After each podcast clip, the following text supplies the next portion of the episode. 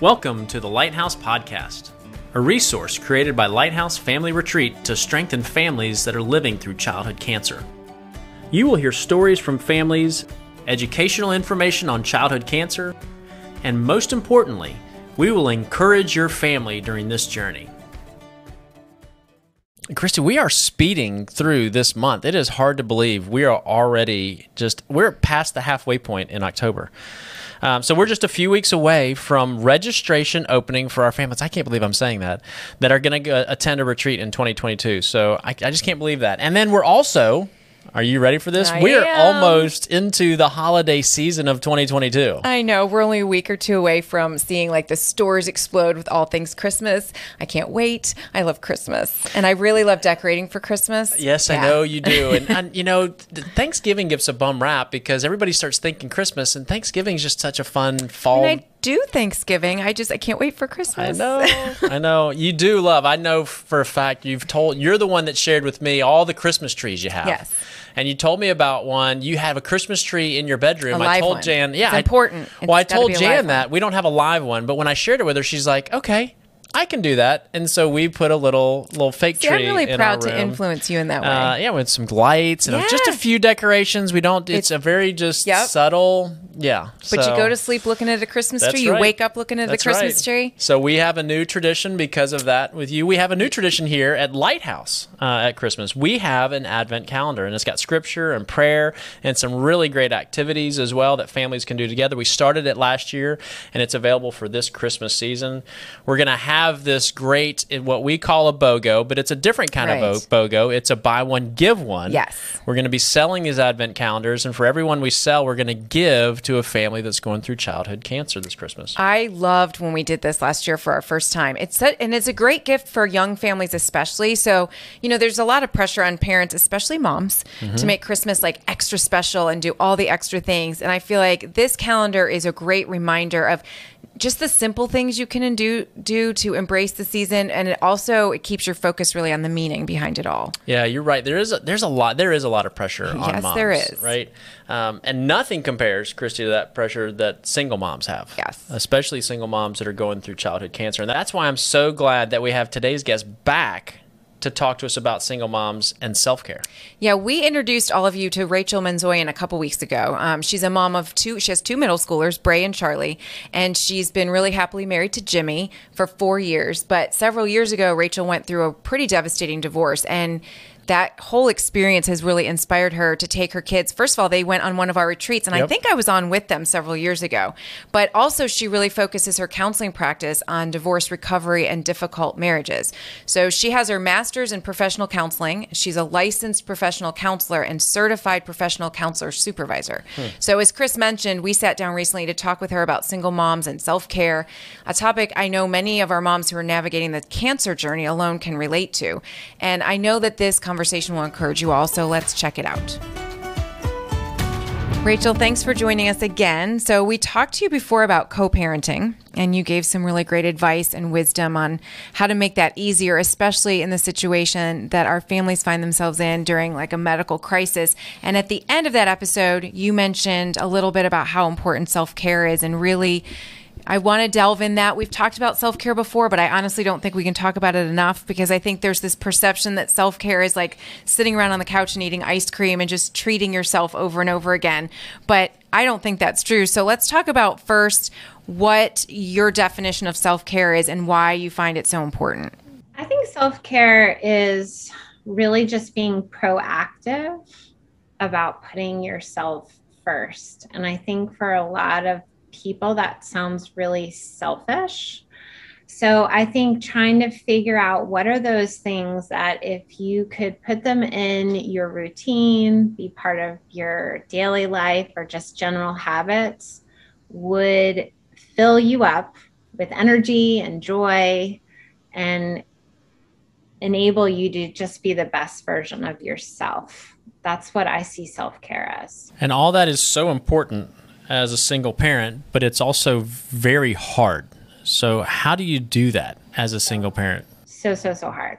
So, I actually learned how to take care of myself and do self care when I was a single parent. So I can speak from experience. When I was married formally, I did not do this. I did not take care of myself. My kids were my priority. My marriage was my priority. Everyone else was my priority.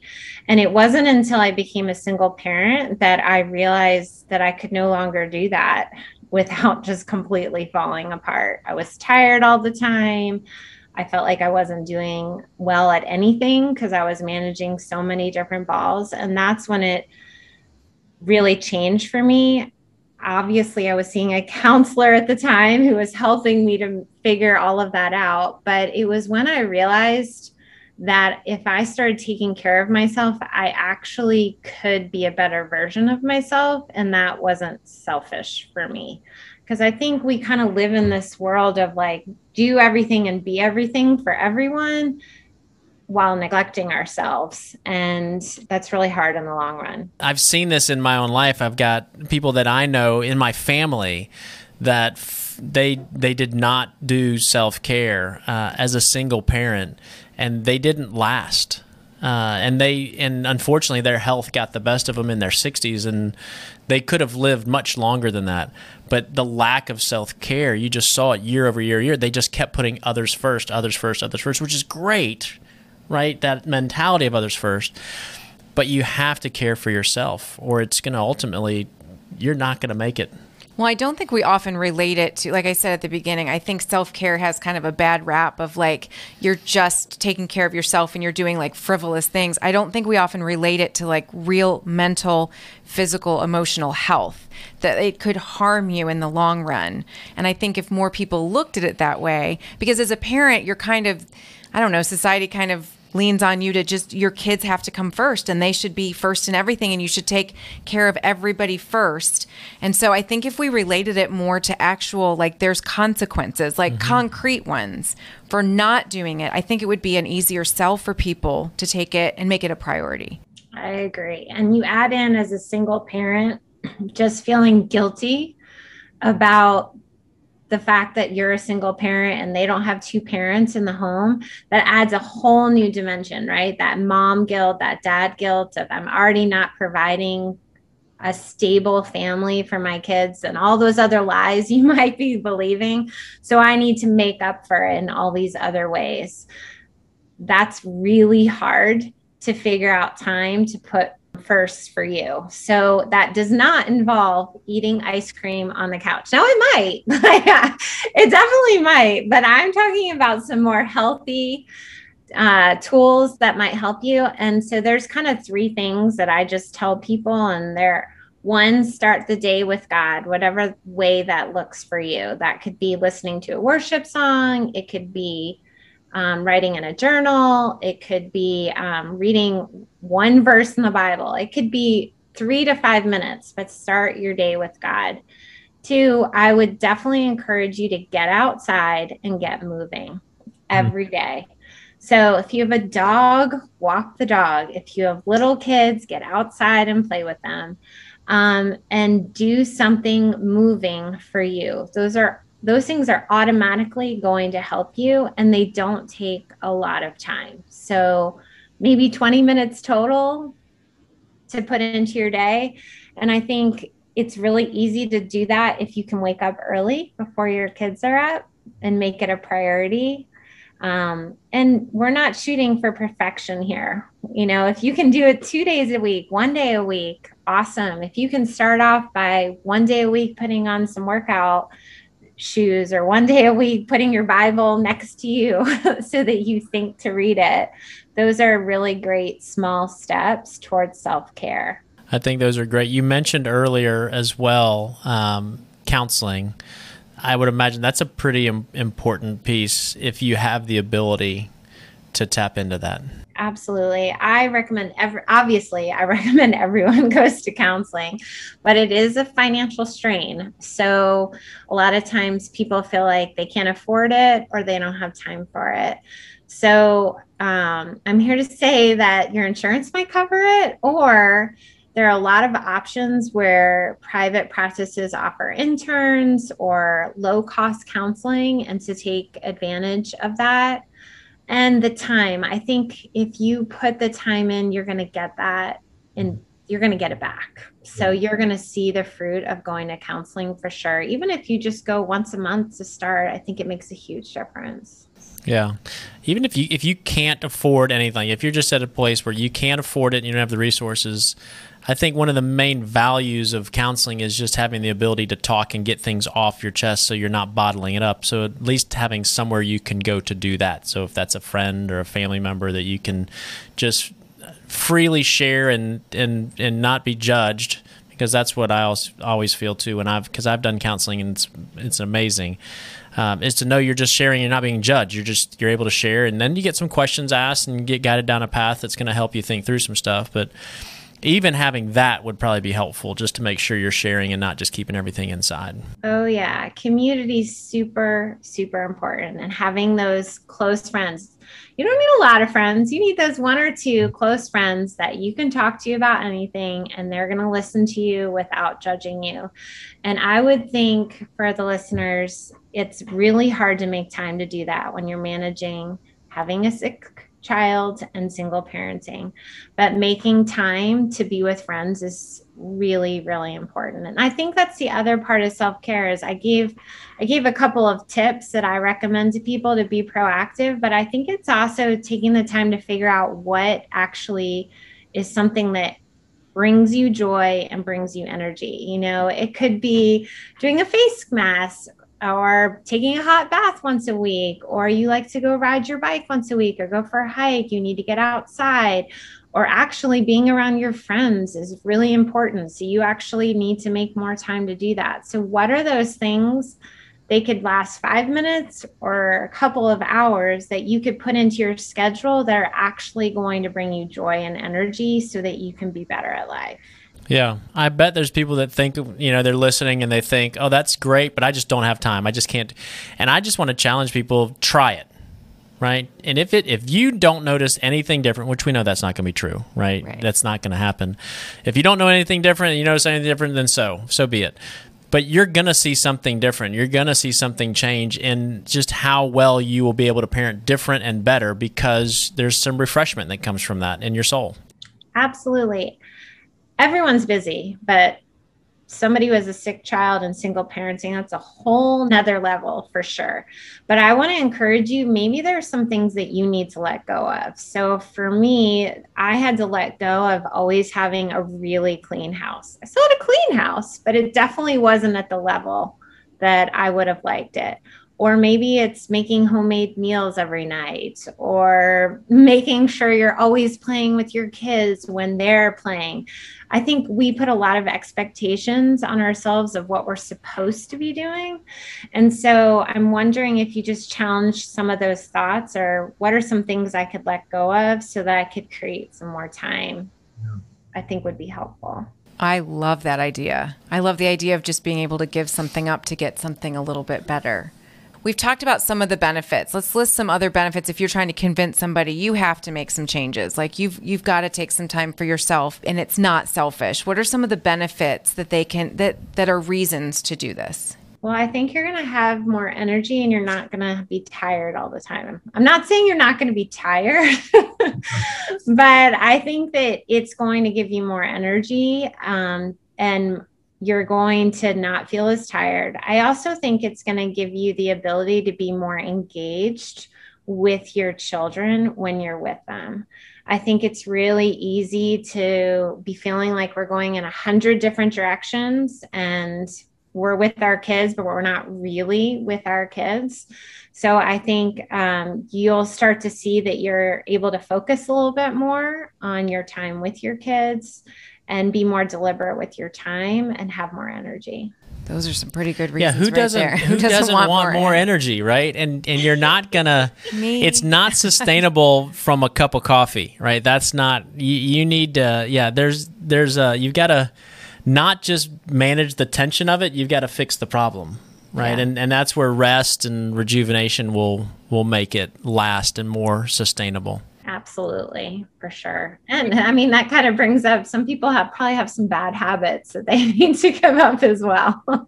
Maybe yeah. those are in the giving up category. Yes. So you have more time over right. here. So the kids sometimes are in your mind, maybe the things that are holding you back from self care because you're sitting here going, but I have all these kids. What are some ways you can get your kids involved? Because I would think that this is something that would be a great thing to pass down to them, like the idea of self care as not being selfish, as being part of your day or your weekly routine or your life routine so that they can grow up and kind of take that with them as well? Well, I think a big key to that is communicate. There's nothing wrong to saying, hey, mom's feeling a little overwhelmed right now. So she's going to go walk the dog around the block. I'll be right back.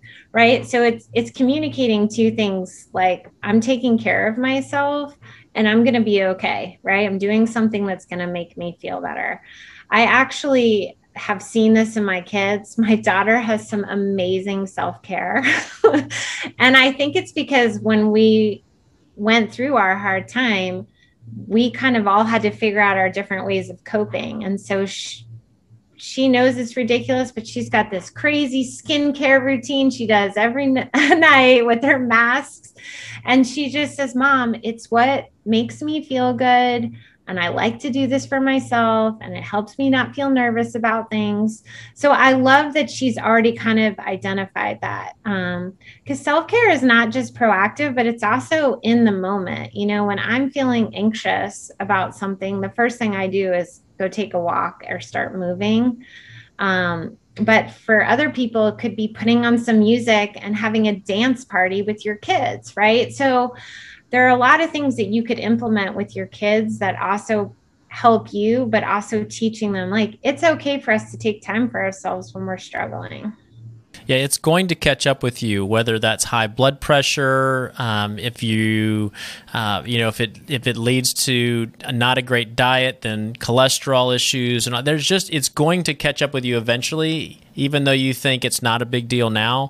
And again, just like we talked about in the last podcast, your kids are watching, they're paying attention, and so you're teaching them a lesson about self care, one way or the other right? You're either teaching them how not to, right. or you're being intentional and showing them the value of it. And so you've you have a choice in there on what on what you want to teach your kids because they're watching no matter what and they're learning, even though you may not have an intentional message for them. They're picking up on it.